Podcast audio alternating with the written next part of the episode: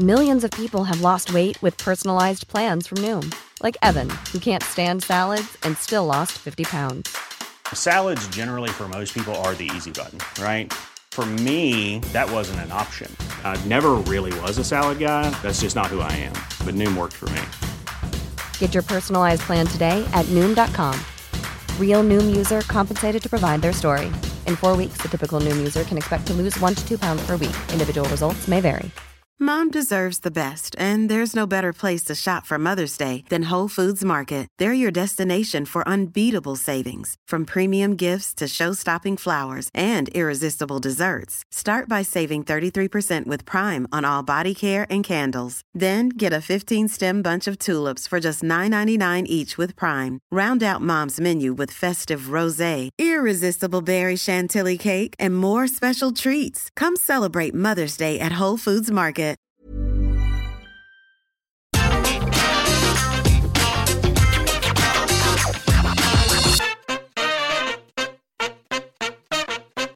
Hello and welcome to the AEW Rampage review. I'm Adam Wilbourn from WhatCulture, joined by one of the Dudley boys, Michael Sidgwick from WhatCulture, to look back on Friday's episode of AEW Rampage. But before we get into it, if you're a fan of this sort of thing, make sure you subscribe to WhatCulture Wrestling on either iTunes, Spotify, wherever you get your podcasts from for daily wrestling podcasts, where we not only review AEW Rampage, but also AEW Dynamite, Raw, SmackDown, NXT, Dubai. Oh, pay per views, premium live events. We have interviews, roundtable discussions, and a roundup of the week complete with a bloody good quiz, of course, on wrestle culture. As I said, though, joined by Michael Sidgwick uh, to discuss AEW Rampage, a show that felt like a two hour dynamite crammed into one hour of Rampage. It was incredibly rushed. It was another 7 out of 10 rampage, the likes of which, if you told me three, four, five years ago, this is what you're going to get, you'd be doing cartwheels, but at the same time, it can feel a little bit, oh, that's good. Maybe I'm not being, what's the word I'm looking for here, Wilbourn? Appreciative enough. Yeah, we've been spoiled, I think it's fair Yeah, to say, since AEW's spoiled. arrival. And I don't think this episode was remotely helped by absolute banger klaxons blaring across social media and like the aggregate sites and the comment sections and uh, squared circle talking about how this Ishii versus Cole match was quote unquote tremendous banger. Adam Cole's best AEW outing yet. We'll get into it imminently, but I did not sort of feel that hype through my television screen whatsoever, if I'm being perfectly blunt. Look, it was good to very good. Uh, aye. Yeah, it was enjoyable. Like you say, it's one of those, it's a bit like we talk about sometimes when we're previewing it and you fantasy book something and I go, well, if that doesn't happen, I'm not going to be happy now. If I'd just gone in and watched it, I would appreciate it a little, a little bit more. I think you're right. I think maybe the hype uh, almost took away from elements of this show. And yet there were still so many good things that we are going to talk about. Let's start at the beginning, though. Uh, as you mentioned, Adam Cole Tomohiro Ishii, uh, qualifier for the Owen Hart tournament. And uh, I loved it from, from moment one where Cole takes control, drives Ishii into the corner, st- sticks in some kicks, and thinks, right, that's that's uh, Tomohiro Ishii taken care of. I think it's time to uh, do my pose. Big mistake. Huge. Uh, it just turns around. Ishii stood behind him the whole time with that unique facial expression of his, let's just say, just no F's given. Turns around, chops him viciously. They go out to the floor. Uh, Cole ducks a clothesline. Ishii uh, hits it hits it with his arm instead. So then Cole takes control and chucks him around ringside into the barricade and then throws him back into the ring, ground and pound. Uh, puts him in a chin lock, hangman's neck breaker. And then he just starts thinking, I tell you what's a really good idea now. Let's just slap the stone pit bull. Let's just slap him. And uh, yeah, he didn't take too kindly to that one either. He just no sold it, including the forearms that came after that, and drops him with a wonderful sort of forearm that staggers Cole and he falls backwards. Then he catches him with a pinning, uh, spinning power slam. Backdrop suplex gets a near fall, uh, but Cole hits an Ushigoroshi to take us to a break. When we come back, uh, Ishii hits a delayed superplex for a nice two count. Cole dodges that sliding lariat of his, though, hits a super kick, goes to lower the boom, but Ishii ducks it and hits his sliding lariat for a near fall. Goes for a brainbuster, Ishii does, but Cole counters it with that kneecap brainbuster of his. He goes for the Panama Sunrise. Uh, Ishii avoids it and manages to hit an enzuigiri. Uh, and as both guys are down, they climb to their feet. Ishii, Ishii gets back up, headbutt, super kick from Cole, and then he just takes Cole's head off with a lariat. But in the midst of all this, uh, I should have mentioned Rocky Romero was ringside uh, alongside Orange Cassidy um, to support Ishii. And uh, in the midst of all this, Jay White runs down, hoys Rocky Romero into the stairs. That distracts Ishii. It also distracts the referee. That allows Cole to hit Ishii with a low blow, lower the boom. One, two, three. I would describe this as good, not great. Elements of it were very good, but when you're expecting a classic because of the noise emanating from the tapings, you're expecting something else. Um, and this is terrible analysis, but when a cracking professional wrestling match is unfolding in front of you, you just get adrenalized, you just get pumped up, you get hyped up, fired up, all the rest of it, and you just feel watching it. This is absolutely great. This is, and I've really got that feeling once watching this. Despite was fun. It was fun. There were some really nice bits, one of which I'll really put over imminently. But that feeling of, oh, this is awesome, I'm lost in it, never wanted to end. I'm glad it did at that point because the finish was great, etc. And it's never once got that elusive feeling of I'm watching a banger and this is great. It's never really got it. I did, uh, yeah. I'm not normally the person who does this because I'm like, well, I like what you like, and if you're enjoying it, especially if you're in attendance, I get it. But I think there was a "This is awesome" chant in the midst of this, and at that point, I think I folded my arms and I went, not sure if we're quite there yet. It was it wasn't wasn't quite the level of Hamlet during AJ Styles versus Edge at WrestleMania where he was like, "What are you watching? If you think this is awesome," but I just thought, yeah, it hadn't I hadn't reached the levels, and I don't know what. Like we said, I don't know whether that was because I went in going, "Well, this is going to be you know one of the best matches we've seen on Rampage this to be, year." To be fair to the match, right? I'm trying to determine whether the, the level of hype f- was failed to be substantiated when I watched the match itself. I'm trying to think of what I would have thought about this match without people telling me explicitly this is tremendous go out your way to watch it etc etc because i don't even think i would have really loved it even then and it's hard to put my finger on why there were elements i kind of thought this was going to be great when i saw the match graphic before the noise just because the the characters complement each other Yes. like so well ishii is absolutely incredible at defiantly refusing to be bantered off or humiliated or taunted at. And Adam Cole is one of the absolute best, despite the fact that a few people, myself included, on super high on this run. On his day, he's amazing at playing the arrogant prick who's very good at getting his comeuppance. So I thought the, the character dyna- dynamic was there the very best versions of these wrestlers, one who's flattered to deceive a little bit, the other one's a bit thrash, but the very best versions of these wrestlers are still great, perfect opponents. And it wasn't as if, like, Tomohiro Ishii, right, is a bit thrashed at this point. And when you are thrashed and you are clever, you are able to, above all else, project your personality and do your match. The greatest hits is a, is a succinct way of saying it. We see it all the time with Minoru Suzuki, who um, I saw it um, written on Twitter.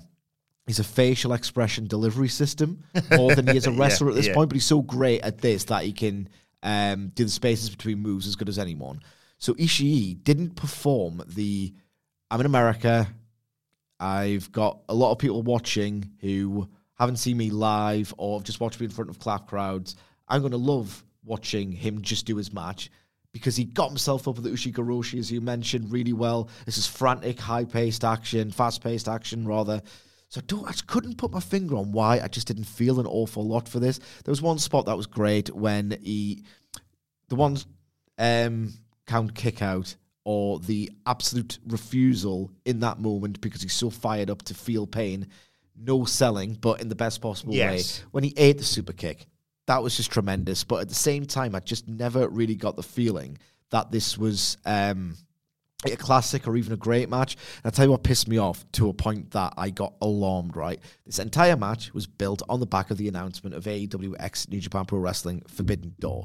This was a brochure for it. You're going to see matches of this caliber, but longer, better, between, respectfully, because Ishii is like the best mid card guy, but he's a mid card guy. Yeah. He's not Okada, he's not Tana, he's not Naito um, or Shingo, you're expecting a wonderful glimpse of what the Forbidden Door pay per view is going to be. Can't wait to buy it on the evidence of this match.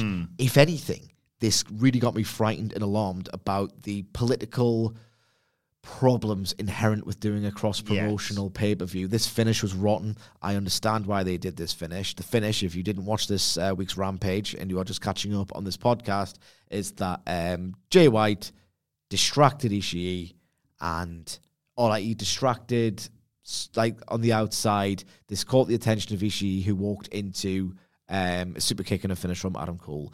If they are doing the lamest WWE finish, which is so anticlimactic in and of itself, but in terms of the wider picture, if they are on the first explicit tease of the Forbidden Door show doing a lame, politically motivated finish, that has me a little bit worried about the kind of finishes we're going to get at um, Forbidden Door. Because in addition to that, I don't know if you've caught up on Moxley versus Osprey. Like it was so weird and anticlimactic that uh, people weren't sure whether it was like a deliberately engineered anticlimax to make it feel like Mox had stolen one. It just certainly wasn't definitive, whether it was hmm. deliberate or otherwise. It just took the air out of the balloon, and it was such a great match before then. The fact that that finish happened because they didn't want to beat Moxley or Osprey. The fact that this finish happened because they didn't want to beat Cole or Ishii makes me think, who do they want to beat? Yeah. The very best version of the Forbidden Door is the best 50-50 booked wrestling show of all time. You have 10 matches. Just as an example, five go the way of New Japan, five go the way of AEW, or six go the way of AEW, and four go the way of New Japan, so that when they run it back in Japan, not in front of a clap crowd, they can run it back in New Japan's Yes. favour. I'm holding out hope for 50 50 booking at this point where everything's definitive, but everything's also equal. Because on the evidence of this, I'm actually worried about the show, and that is the absolute opposite feeling they sought to engineer through this teaser match. Couldn't agree more. Uh, we go backstage to see uh, the security of AEW not allowing the Jericho Appreciation Society in. Well, they're allowing Danny Garcia in because he's got a match, but Daniel Garcia is the only one let through. Jericho just the whole I make more money than you make in a lifetime in a day or What whatever a great line. gimmick. Uh, and Jericho is uh, going to file a complaint with HR, but Daniel Garcia says, "Don't worry, I'm a sports entertainer. I've got this." And uh, I think it was Daddy Magic who just goes, "Human resources," as they leave. That was it. Brilliant, brilliant stuff. This, uh, and then we heard from Hook. He is uh, being interviewed backstage. I say being interviewed. We've seen this many, many times before. Someone is speaking at Hook, and he just looks at them. Anyway, he turns a corner to discover Danhausen with many bags of, as the Americans would say, Chips. we call them crisps, uh, just just all over the floor, and Danhausen stomping all over them, and yeah, trying to wind up Hook. Why do they call them chips? I don't know Do you know why they call real chips chips? why. It's because in, I can't remember the name of the novel, but Dickens he referred to them as chipped potatoes because the potatoes have been chipped away to I get it, yeah. these chip-shaped things. They don't actually have, they have varying shapes. Don't do chips look alike unless you're going to process them like the goddamn Yanks and French fries. But um, uh, chipped potatoes, a crisp isn't chipped. A crisp is crisp. Yeah, goes I'll- through I'll- loads of different processes to call it that. I'm gonna I'm gonna look that up whilst you tell me your thoughts on Hook grabbing Danhausen by the throat, pinning him up against the wall, and finally speaking, saying the words, "You wanted my attention, you got it." Well, he's spoken before, which annoys me a little bit. AEW is so great with preserving its own history. This is such a minor, pedantic thing, and I realise I'm a cock for pointing it out. But for them to say this is the first time Hook's spoken, and that means that he's Danhausen, without cursing him, still got a, a- enough of a rise out of Hook where he's finally spoken. He's spoken on Dynamite before, just once or twice, but he said something to the fact of, I'm tired of it, man. When something had happened or other to Team Taz, and they were saying, oh, I was sick and tired of this affront to Team Taz, hmm. Hook said, I'm tired of this, man. So he has spoken. So it's a little bit annoying how they are pretending something didn't happen when this promotion is the remember everything that happened because the things we've done inform and enhance everything we're going to do in the future with lovely continuity, depth of character, immersion, all those beautiful things. But the angle in and of itself, despite the fact that it was wrong, was really fun, but Hamlet's goddamn ruined it for me.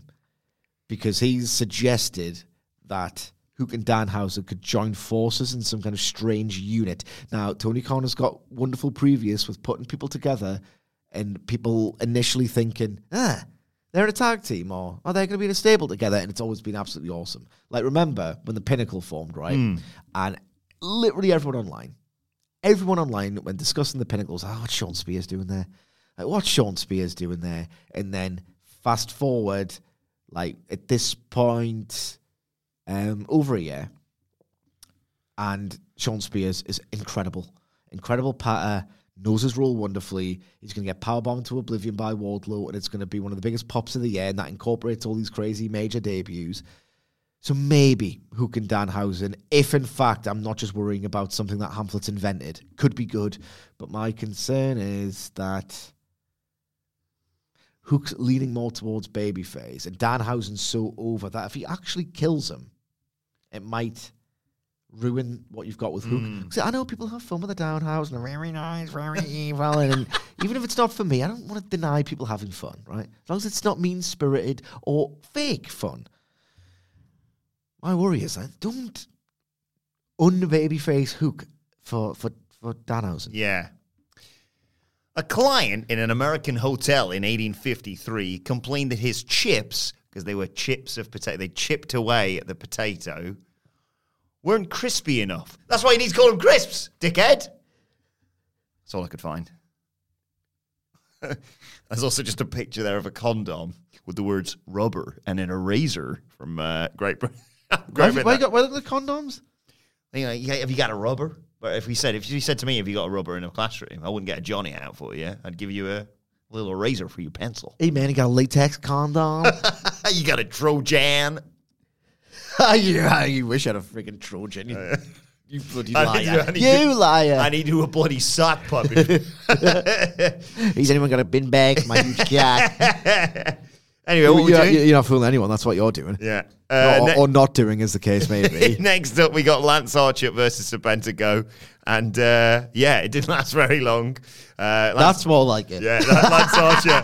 Lance Archer made his entrance, and uh, I thought, oh, he hasn't really wrecked anyone as spot this entrance. So Bandico did a like a tope and went, yeah, did it. and Lance Archer just stood there. I was like, right, time to die. Murdered him, uh, chucked him around. I mean, it was like 30 seconds. Chucked him around ringside. Eventually, chucked him in the ring. Uh, suplex. Everybody dies, and then obviously, in the anticipation of the match with Wardlow, I believe on Dynamite he did the whole symphony, but it did with a choke slam. And Shawn Spears just was loving every second of this on commentary. A masterpiece. This was a masterpiece. It might even be my absolute favorite thing on the entire show. Really? Like, there are reasons why, and I'm going to illuminate them. But uh, everyone knows me. I've got a catchphrase. Deft. I love my intricate, overlapping, Easter egg laden, mm-hmm. foreshadowing based storytelling. I love all that. I also love Wilbourn. I'm a man of many tastes, mm-hmm. right? I love a nice three chord pop song. Just love it. Yeah. What I love, it's just resourceful, catchy. It's finished when it's finished. Doesn't overstay its welcome. Doesn't have pretensions and aspirations beyond itself. And what I love about a good bloody hook, a three chord, three minute pop rock song, is that hang on, there are only so many like chords and keys. How have you made something amazing hmm. with so few resources? I'm always so impressed by it. That leads me onto the Lance Archer squash. How have they done it in such an entertaining fashion every time? There's an art, and this is when we talk again, or at least I talk blather on again, about the flaws inherent to the star rating system. I love it. I have this, we all have this weird collective grasp of the star rating hmm. system where if a certain match happens, enough people just know when to put the quarters. It's weird. That's four and a quarter. That and everyone's like, yeah, it makes sense that you think it's four and a quarter. I also think it's four and a quarter. How does that work? Yeah. Magnets. How does that work? You know, what I mean, it's just something that people intuitively grasp, but it's also flawed because you could go your whole life and go through history and like you don't have time to watch every single All Japan Pro Wrestling show or every single Jim Crockett show or you know the, the the promotions that have been most acclaimed through the lens of the star rating system. And because it's so great as a shorthand reference tool, it, you can gloss over things and you can there's like there's probably some like early 90s squash guys that people don't know about because oh, they're not they don't really get star ratings for the matches. You can't go on Pro Fight DB or Cage Match and instantly sort of curate your playlist dipping your toe into yesteryear. Because this is a five star squash match. or it's a four and three quarter star squash match. And a squash match should be a genre that is um spoken of in as much reverence as a 30 to 40 minute epic. They're so useful, they're so much fun. I, what I love about this is that it's just there's layers to the comedy, to the cruelty, to the, to the black comedy here. Stupid dickhead Serpentico, who plays the stupid dickhead really Yeah, yeah, yeah. flies out the ring. Lance Archer grabs him out of thin air, right, and just positions him just on a standing position. So not only does Lance Archer swat away the fly, he also allows the fly to celebrate, thinking he'd done something to him, just as an additional punchline to this joke. It's the hope he- that kills you. and yeah, exactly. And then he kills him. And I love, my God, the subversion of the symphony because not only do you get something cool, which is multiple choke slams, um, to the detriment of a of a stupid over over eager dickhead. And I mean that in the nicest possible way because he plays his role great. But not only do you get a couple of choke slams, you think, yes, someone's getting murdered, and that always looks cool. And it's Archer's always brilliant. But then he does the withering eh, symphony. And then he tells you with his decision not to do moves in the spaces between, which is another thing that all wrestling is best during, that ah, I'm not going to parade myself in front of you people. I'm not performing like I'm not a performer for you. I'm a killing machine, and I'm going to deprive you of the pleasure. I'm going to give you enough to make you pop. I'm going to make you um, pop enough that you want more, and then I'm going to deprive you of Yeah. more. To go back onto the three minute pop song analogy, they are doing the verse, the verse, and just as the chorus is about to hit, ah, you dickhead. Yeah. Like, have you ever had it when you're walking around the street on your commute and you got your headphones in, and for whatever reason, your your headphone jack comes like dislodged Yeah. just as you get into the great bit about the song. Actually, I've got another story about this, and I'm going to tell you imminently. Like getting deprived of something, Or someone when someone calls when you're in the, Yeah. in the middle of listening to a song. and you get deprived of something, and it's like, oh man, that's what this match sought to Yeah. accomplish, and it just makes you want Wardlow to do it at his expense. This is great storytelling Yeah, yeah, packed into a minute long squash. This is what they should have raved about the tapings. On the, I- th- this is probably why it popped into my head. So on the subject of getting deprived of something, right? My wife, we're on the, we're on the uh, drive home. We go to a lovely little uh, place, Wylam Brewery. You ever been to Wylam Brewery? Yeah, yeah, yeah. I went to, went to watch one of the England games there. All right. So Wylam Brewery, it's this beautiful old uh, building in Lush, Newcastle, just lush. They've repurposed it into a brewery. They do a fabulous Sunday roast. So we take the kids there. Um, it's right in a park, exhibition park. So got there 45 minutes early. Very idyllic day. Me and James having a kick around. Lovely weather as well. Lovely weather, great Oh. day for it. Really? Having a kick around with James. Uh, jumpers for goalposts. Like I'm lobbing them, volleying past him. It's great. He loves it. See? He loves it. Right. Uh, the youngest doesn't really like football that much. He's on the slides. It's like a play park. Then you go and have this lovely roast. Two pints just on a Sunday. Nothing that's going to get you hungover, but No, just no, a nice little buzz on. And I think this is an idyllic family day. But all family days come to a close. Time for bath and bed. Let's go on the drive home, shall we? Now, I support, against my better judgment, mind you, Newcastle United.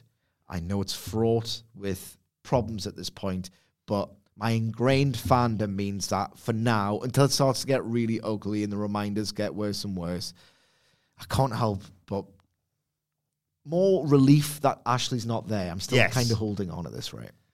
So on my Spotify most played, I've got Mark Knopfler theme from the local hero, which is what Newcastle United emerged to before they play their home games. And like every time we've won, I allow myself a little local hero this season. And as a result, it has appeared on my on repeat Spotify playlist. So we thought, you know what? Let's not listen to Disney. Yeah? Let's not listen to the Disney playlist. The kids have had that enough for the last however many car journeys. We're going to listen to the on repeat. Good. So there's some stuff that Francis likes, and there's some stuff that I like because we share the same Spotify login. So we've got uh, my own summer shove it, Deftones, um, Japanese breakfast. Just like have a great time. Mm-hmm. And then, have you ever heard the full length of Local Hero? I don't think so. So it's got this incredibly like slow, drawn out, like two and a half minute interlude where it's Oh, like yeah. lonesome guitar. Because I think the film it was um is the theme for. It's like this horrible businessman comes into a town and tries to take it over, and then some guy saves the day. So it's got this wistful, bittersweet, like really, really long intro, and then it goes do do do do do when he saves the day. Yeah, yeah, yeah. So it goes on for two minutes, and I'm thinking she hasn't clocked that it's a Newcastle song, and it's a Sunderland fan because she supports Sunderland. yeah, yeah, I right? forgot she about does, that bit. She does not want to hear this realistically, and I wouldn't put it on my choice. So like I'm just thinking, oh god, I'm gonna get to the bit, the the, the hairs on the on the arms, the goosebumps bit, with a little dose of cruelty because she's a Sunderland fan and she hasn't really worked out that it's local hero. And I swear, I got like ten seconds before, da, da, da, da, da, da, she skips. Oh no! She skips. And oh man, oh, what did you do that for? She was like, that sounds boring. and I was like, it was about to kick in. It's like, what? And I was like, local hero. And so I'm glad. that was this swash match. That's a great analogy. Uh, I'll tell you what I did like as well. The little video package for Tony and his tiny knees uh, afterwards with Mark Sterling. I, I think this is a great association. It's and Sterling saying he's going to take Nese to the top. And for once, I believe them. I believe them in, as a pairing. I think when Tony Nese would just pop up and be like, right, that's it. I deserve to be the number one contender or whatever. You're like, well, hang on. I realise you'd probably be doing stuff on Dark. And I was a big fan of Tony Nese's when he was in WWE. But you can't just uh, you can't just show up having had this big arrival and then they do the thing that they do and then come back. Oh, now now you're the number one contender for the, like the TNT Championship or whatever. But now I really like this pairing. Any kind of investment works, and this in fact works. Like when Jungle Boy first got Baltimore, I'm Yeah. thinking, right, that's a clue. Get in, get in on the Jungle Boy train, and funnily enough, he's a world tag champion and all the rest of it. Whenever someone gets a manager, a turn, joins a stable, just a lovely little clue. That means, all right, okay, it's time to invest. Hmm. WWE don't have managers, they don't license out music, and they don't do staples. So it's like, all right, okay, well, I'm absolutely out of luck here. But no, it's good. If nothing else, it means that you can believe that he's going to win some matches. And by virtue of winning some matches, when he eventually loses, probably to Hook, Yeah, it's going to actually mean something. exactly. You should celebrate yourself every day, but some days you should celebrate with jewelry. Whether you want to commemorate an unforgettable moment or just bring some added sparkle to your collection, Blue Nile can offer you expert guidance and a wide assortment of jewelry of the highest quality at the best price. Go to BlueNile.com today and experience the ease and convenience of shopping Blue Nile, the original online jeweler since 1999. That's BlueNile.com. BlueNile.com. Hiring for your small business? If you're not looking for professionals on LinkedIn, you're looking in the wrong place. That's like looking for your car keys in a fish tank. LinkedIn helps you hire professionals you can't find anywhere else, even those who aren't actively searching for a new job but might be open to the perfect role. In a given month, over 70% of LinkedIn users don't even visit other leading job sites. So start looking in the right place. With LinkedIn, you can hire professionals like a professional. Post your free job on linkedin.com/people slash people today. Quality sleep is essential. That's why the Sleep Number Smart Bed is designed for your ever evolving sleep needs. Need a bed that's firmer or softer on either side? Helps you sleep at a comfortable temperature? Sleep Number Smart Beds let you individualize your comfort so you sleep better together. JD Power ranks Sleep Number number 1 in customer satisfaction with mattresses purchased in-store. And now, save 50% on the Sleep Number limited edition Smart Bed for a limited time. For JD Power 2023 award information, visit jdpower.com/awards. Only at a Sleep Number store or sleepnumber.com. Uh, then we got Eddie Kingston versus Daniel Garcia. Um, a lot of build up to this, obviously, with the feud between Kingston, Santana, and Ortiz Jericho Appreciation Society. And uh, we've subsequently discovered today, if you were sort of a little bit thrown by this presentation of this match, this was a 22 minute match cut down to 11 minutes for TV. Personally, I didn't really notice that. No, I didn't I mean, I'm sure, I'm sure, you know, they could have gone on for longer, and I don't think I was like, right, wrap this one up, boys. But the, it was just a match. It was so visceral where they just beat the crap out of each other, chopped each other, hit each other as hard as they can, bit each other. Garcia was bleeding from the mouth at points. Kingston wrestled a Kingston match. Uh, so I, I don't think that was taken away by by the editing of this match. Um, yeah, a brawl is the best way to put it. Uh, there's spots with the stairs early on where Kingston tries to sends Garcia into them and then goes after him, but then Garcia moves out of the way and Garcia takes control after that. And Garcia's targeting Kingston's ribs at every opportunity, driving a knee into them, and he's, you know, controlling the arm, but only using that as a way to expose the ribs a bit more. Kingston comes back with chops. We go to a picture-in-picture break. Uh, when we come back, uh, Kingston goes for a suplex. Garcia counters that into an abdominal stretch. Uh, again, Kingston tries to counter, but Garcia hits him with a German suplex for a near fall. He stomps on Kingston in the corner, um, but Garcia, as he runs it in, runs into a boot. Kingston hits a knee off the middle rope, goes for a DDT, but again, Garcia frustrates him. Double leg takedown, Boston Crab. Kingston gets the ropes. Garcia pulls him back into the sharpshooter. Kingston gets the ropes again, and Garcia really takes his time in uh, releasing that hold.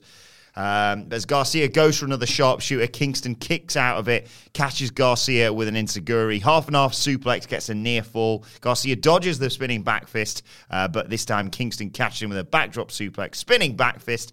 One, two, three, and then post match, Kingston takes off his belt uh, and threatens to whip Garcia, but announces that's not for him. He's sparing Garcia. He's saving this beating for Chris Jericho, but. Uh, he grabs Garcia's head and he's shouting into the microphone right next to it and basically tells him to tell his boss what's just happened here. Strap match incoming. Yep. Just to get that out of the way. That should be loads of fun. And uh, this is really, really, really good. I don't quite think it was great. And on that basis, it wasn't quite as good as the last um, Garcia Kingston Rampage match, which I absolutely thought was Yeah. capital G great. So it wasn't quite as good as that, but it was excellent. Um, I tweeted um, something to this effect, but the mega fans will forgive me. The best thing about Eddie Kingston is that he never looks like he's not in a fight. There's no bit where he feels like he's just doing his turn to sell, or he's that's you know that's what they do in a wrestling match as well. But it's distinct from a fight. He never feels for a second like he's not in a fight, whether he's if you add up everything Eddie Kingston said and the amount of times he said it and the amount of times he's repeated certain refrains, you know he's a worker. You know he's a very passionate guy, but you know he's a worker and he's hmm. working these things and he's a storyteller and it's so impossible and it feels almost sacrilegious to say Eddie Kingston's working as I've heard him say that exact same promo twice, either on the microphone, but he said the same thing on a road to dynamite. So I know he's working, but my God, I'm a mega fan of his, so I'll forgive him because it just everything he does feels real. He's on some level, he's the greatest wrestler in the world, Eddie Kingston. Yeah. I think Danielson's a better all rounder. Kenny's my all time favorite, and I'm so lucky that he's operating now and he's going to come back. On some fundamental level, in terms of what professional wrestling is meant to be and how it's meant to present itself to the world, on some level, Eddie Kingston's legitimately the greatest wrestler in the world. He's just got something that other people don't. It's a constant sense of realism. The, the match, the physicality, it was all great. The rhythm of it was excellent. There's this one tiny little moment. I thought a few people pointed this out on Twitter as well, not just myself, where he's getting controlled by Daniel Garcia and he's been weakened and he just lashes out with a f- back fist or he doesn't even, I don't think he even hits him, but there's he just does these little motions, these little movements, these little moves where it's like he constantly reminds you that he's in a fight at all times. Not a second goes by watching Eddie Kingston where you think, oh, you're you're going to do this spot next, hmm. or you're performing here, or you're waiting for your turn. It just every single second feels like a fight. A bit like when I remember when Punk, uh, when he was facing Cena one of the first times, and Cena goes to do the "you can't see me," and Punk was like, "Well, I'm not just going to lay there and let you do it. I'm going to kick you in the head." Yeah. He just, like you say, it's just, it's not just, oh, I better lay here for a minute to let you do your thing. He's just like, like you say, scratching and clawing at every opportunity. Scrappy, a scrappy, scrappy fighter, and I never for a second don't believe what he's doing. I never get, I never loses me either. No, exactly. No, he's very he's someone who, if in, in a fight in AEW, if he just went and gouged someone's eye out, you'd be like, well, he just that's what he had to do in that. That was his only way of, of Yeah. doing it, so he's justified. Yeah, exactly. Uh, and yeah, without question, this sets up presumably a strap match. Which, I mean, I wouldn't want to face Eddie Kingston in a strap match, but then I wouldn't want to face Eddie Kingston ever because of the reasons you've just laid out there. But my word, what a mouthwatering prospect that is. Um, we were promised a lot of interviews on this show, and we go backstage with uh, Keith Lee and Swerve getting interviewed by Tony Schiavone, uh, and uh, they're asked about you know what's been going on with them and Team Team Taz, and uh, Keith says, "Indeed, indeed, Mister Schiavone." I've heard you are so entertained, Tony. The reality is, Taz, a person that I have looked up to, Taz tarnished this battle when he got involved. And he also, at one point, I'm just going to drop the thing for a second. He goes to say him, I think, but he also, you know, everyone do that thing. I'm guilty of it all the time on this pod, where I'm so that I mix two words up. So I mix the word I'm going to say afterwards or a thing that I'm going to say afterwards, and it ma- amalgamates into a weird thing. So he's going to say, reality is, Taz, a person that I've looked up to, tarnished this battle when he got involved, and now him, his team, I want to annihilate them all, and I swear, blah, blah, blah. What he actually says is, uh, tarnished this battle when he got involved, and now him, his team, I want to annihilate them all, and I swear to oh, Swerve, and then Swerve takes over here and uh, talks about being perturbed and other, Perturbed. other long words that Keith has taught him, uh, and he says, "Calvin and Hobbes." Uh, you won the battle, but the war is far from over. Oh, Ricky Starks in this next bit is so goddamn great. So just before we do that, got a chance to interview Swerve, who's one of the nicest guys. Uh, so do go and check that out. The video of that is on our YouTube channel, and there's a little bit of a guest appearance in there. Yeah, who you need to watch out Yeah. in the background. Yeah. Uh, so we cut back from from Swerve quite you know quite seriously. "Oh, war war's far from over. Starks goes war. You broke ass Keenan and Kel. You don't want to smoke with Team Taz. He says they got a check with their names on it and they plan to cash out. And he's just he's hyping himself up. Hobbs is stood with him. Taz is just lovingly watching on as Starks just fires back. But what a line that was. He's absolutely great. He's so, he's just drenched in charisma, intensity. Oh god, he's just Ricky Starks is the absolute king. Like that, AEW's got too many great guys. I don't know where you exercise the discipline, like in the last twelve months, to say no, not you as great as you are, because you could build a promotion around Ricky Starks. You really could. You could, I think, with the guys that you've got and girls, just a you know, guys generic uh, catch-all term. Uh, I reckon you could fill an entire rampage with just promos, and it wouldn't get boring. Yeah, absolutely. like the variety of people that you've got in there. Uh, but yeah, what, a, what an amazing! I think the kids call it a clap back uh, regarding what Swerve and Keith Lee had said, and yeah, a lot, a lot of people say, "Oh, this feud must continue." Yes, it must continue. Yeah, of course it should. Well, of course, why wouldn't course you? It should. This Why feud's wouldn't you? Uh, we got an interview as well with uh, the three women who've qualified for the Owen Hart tournament so far, being Toni Storm, Jamie Hayter, and Britt Baker. You got Hayter and Britt on one side, you got Toni on the other. There's the implication, and obviously Toni's going to face uh, Hayter in the uh, in the first round. And uh, yeah, they're talking about their chances basically. And Toni Storm takes the opportunity to fire some shots at both Hayter and Britt Baker, and she basically says, "I'm going to I'm going to win the whole bloody thing." And I'm going to beat you, um, beat you, Jamie, in the first round. Maybe I'll beat you, Britt, if you make it that far. Does it telegraph things for the sake of getting a quote unquote extra women's segment on the show? I don't know. That's all right. Tell you what, I get the feeling that you will have liked, and that was the little 30 second video package hyping FTR's feud, upcoming feud. I can't With wait for the road to. With the oh, the road two is going to be unbelievable. I think this was just a snapshot of it. Uh, Dax I'm not doing it. I'm not. I can't talk about it. I've Dax- already ruined the preview, man. I can't do it twice. Dax and Cash, uh, what I did like is them just acknowledging, like, you were still mates, but I want to, I want to win, and you want to win. And like Dax says, I'm going to win it for my kids, and Cash is like, oh, I want to I win. wish it hadn't said that. Yeah. I'll tell you why on Wednesday. There you go.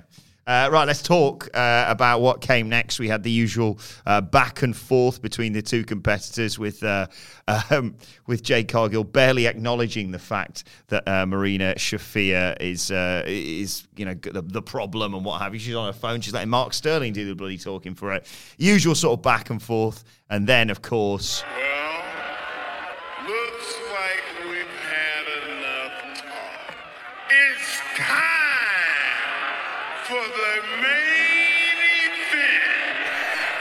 time goes so slowly when that plays. TBS Championship on the line, and the streak, of course. Jade Cargill's 29 0 and 29 0 streak was uh, up for grabs. Uh, and Jade Cargill, she's taking this very not casually, but she feels like she's. Uh, you know, going to dominate here. Initially, there's some leg kicks from Marina Shafir, which Cargill's like, all right, enough of that. None of that. Uh, fall away slam, though, allows Jade Cargill to take control, and she clotheslines her out to the floor when they're out there, They're sort of brawling around ringside. The baddies are there on the front row, and uh, I, I initially thought, well, that's a DQ because they didn't say, oh, the referee's been distracted by Mark Sterling. So I thought he was just watching like Kiera Hogan and Red Velvet kick the crap out of Marina Shafir whilst Jade Cargill watched and went, uh, uh, that's, you yeah, I was, I was befuddled by this. Thankfully, though, they immediately then cut to Sterling taking the referee. It was ed- it was taped. yeah. They could have, yeah. Was it Aubrey? I think it was Aubrey uh, who was doing the referee. But anyway, been distracted by Mark Sterling, missing. Because normally when it's like, oh, the, the people who are there accompanying whether they're sat at ringside or whether they're like, uh, you know, walking around the ring, they get one shot in. Not these lot. They were all just like putting a little shot into the ribs for uh, Marina Shafir. So Cargill's just like, well, there we go. This match is sorted. She's sort of toying with her a bit. Uh, back suplex gets her a near fall. Um, but then, after she sort of ground and pounds Marina Shafir for a bit, Cargill just sort of poses over the top of her, and that allows Shafir to pick her leg, put her in a guillotine. Cargill powers out of it, though, and we go to a break. And when we come back, Shafir's going after Cargill's knee. She puts it in a knee bar, um, but Cargill has to scrape and claw and get to the ropes. And uh, as uh, Cargill's sort of talking to, to Sterling and getting advice, Shafir slides out and slams Jade Cargill's leg against the ring post. And uh, Mark Sterling tries to get him on and just gets hoyed over uh, Shafir's head for the for the uh, for the for his troubles. The baddies distract Shafir by throwing popcorn at her, and then this has been gifted and, and shared to oblivion. This bomb kick, my God, by Jade Cargill. So Shafir's like, okay, I've taken Jade Cargill's leg out. Baddies throw a bit of popcorn. Piss off, you. Turn around into a freight train of a bump kick, basically. Just smashes her backwards at ringside. Um, Cargill takes her uh, and choke slams her onto a timekeeper's table that doesn't break, but just sort of collapses wonderfully. Like you never, I never want to wish any injury or anything like that. But my God, the whiplash that you saw Shafir go through just made it look spectacular. That uh, Cargill chucks Shafir back in. That's it. The match is over. Basically, she's gonna have a, a little celebration with her baddies at ringside and go in. And she goes in and she does the cocky cover. And Shafir grabs her ankle and puts her in a heel hook. I thought that was a wonderful twist towards the end. Cargill realised the only way out of it is just keep kicking Marina Shafir in the face. Uh, she does, and there's just one shot. And I, I, it was fantastic performance, I thought, this bit with Shafir at the end. Because it's one of those where you're like, right, so why would you just sit there and get kicked in the face? But also, in Shafir's head, she's thinking, well, another three seconds of this, and Jade Cargill's going to have no choice. This is the you know the last throws of it. So get kicked in the face, get kicked in the face, getting kicked in the face, and one kick, perfect timing from both women. One kick, you just see Marina Shafir just go. Right, what's going on? Where am I? And that's the moment Jade Cargill pounces. She gets her up. Uh, she hits her with a jaded slam. And uh, one, two, three. Jade Cargill retains. Her streak continues. A really enjoyable main event. And there's money coming out of the ring posts and green balloons coming down. What did you make of the main event? Sid? Remarkably good. Remarkably good. My favorite thing about this match, this is a weird way of putting it, but bear with me. The best thing about this match is that I felt like looking ahead to this podcast, I was going to damn it with faint praise. Like, I didn't they do well? Wasn't this way better than the kind of rubbish match you were expecting? The best thing about this match is I was thinking throughout, I don't have to use this tone anymore. No. Increasingly, uh, Jade Cargill had a great, great match. A total again an over delivery against Anna Jay. This was not quite as good as that, but I thought that was genuinely great. This is very, this is good in a way that we've seen nothing on this level from and in, Shafir yet. Yeah, and in terms of a sort of reverse from what we were saying about the opener tonight uh, or Friday night, I went in. I'll, I'll admit with some reservations. skeptical of all hell The, the. Shafir match they put on Dynamite Yeah, was was it? dud, I was a bit dud. like everyone's like, oh, it's quite sc- scrappy and stuff, and I was like, it just looks a bit botchy if I'm honest. But yeah, these two really pulled it out of the bag. They really did. Given their respective levels of experience, this can be considered nothing less than a triumph. It wasn't a great match, but it was a damn good match for what it was. And one of these days, we're going to turn around, and this day is coming soon, where we don't have to caveat this praise. It's just going to become what Jade Cargill is. This is such a mature performance from her. Um, she, this went long, way longer than I was thinking. And yet, the last time Jade Cargill went this long against Ruby Soho, she was badly, badly exposed. and it didn't do Soho any favors. No. The veteran, solid hand. Longest match of the night Yeah, this was genuinely good and, merited the main event spot. Merited the main event spot.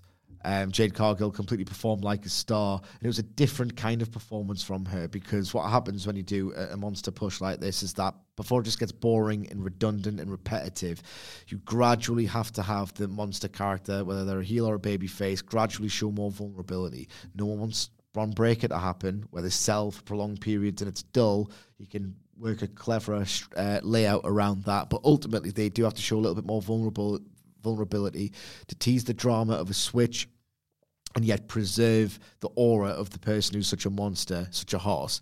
You kind of have to get this balancing act. That's very tricky, correct? I thought they nailed this. Um, I like the add-on to the body section because it just gives them another another um, avenue to drama that didn't rely on a just purely in-ring match because I don't think either woman's quite there yet. Red Velvets, four. She's got so much fire. I was I was a little bit eh, when it felt like she turned heel by aligning with Jade Cargill. went, Who's that? Yeah, I thought that's a strange decision because she's got loads of babyface fire, but she just looks so vicious and Oh, rapid God. fire and like don't piss her off. Great.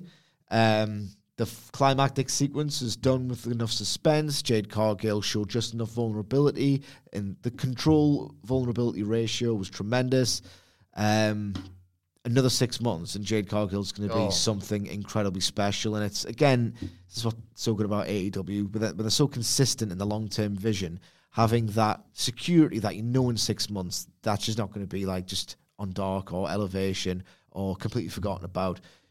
It's good to invest, and she's rewarding the investment with her progressive improvement. It's just a nice old time. And this match made me want to see more of Marina, Marina Shafir, which is a, you know a, a ringing endorsement as well because the the way that that she you know potentially whether she's a heel or a face you know whatever you want to do with her going forward after this I just love the idea of like she's not she's never beaten like you can hit her with big finishes and big finishes but if you leave a limb flailing or a, like we Yeah. saw with Jade Cargill if you just put a foot wrong she can just like like alligator spin and just Yeah. and, and submit you I think that's a really nice Oh. string to her bow I'll reserve judgment because I did hear hype from Dark, and then I watched Dynamite. Then I watched this. So I would describe everyone Yeah. as deeply uneven, but they might have something with her. Yeah, absolutely. Well, let us know your thoughts on AEW Rampage on Twitter at WhatCulture WWE. Uh, watch, they can follow both of us. You can follow Michael Sidgwick at. M Sidgwick.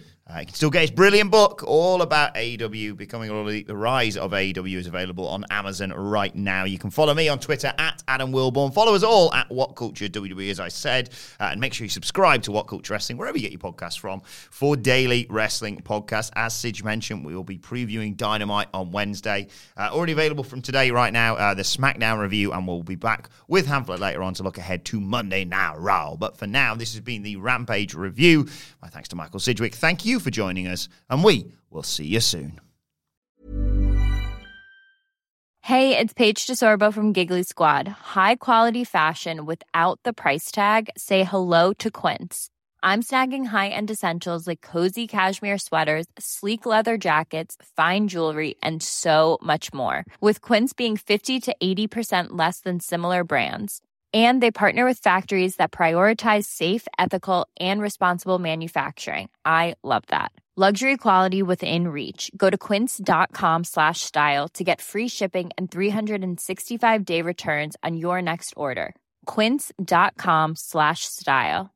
Mom deserves the best, and there's no better place to shop for Mother's Day than Whole Foods Market. They're your destination for unbeatable savings, from premium gifts to show-stopping flowers and irresistible desserts. Start by saving 33% with Prime on all body care and candles. Then get a 15-stem bunch of tulips for just $9.99 each with Prime. Round out Mom's menu with festive rosé, irresistible berry chantilly cake, and more special treats. Come celebrate Mother's Day at Whole Foods Market.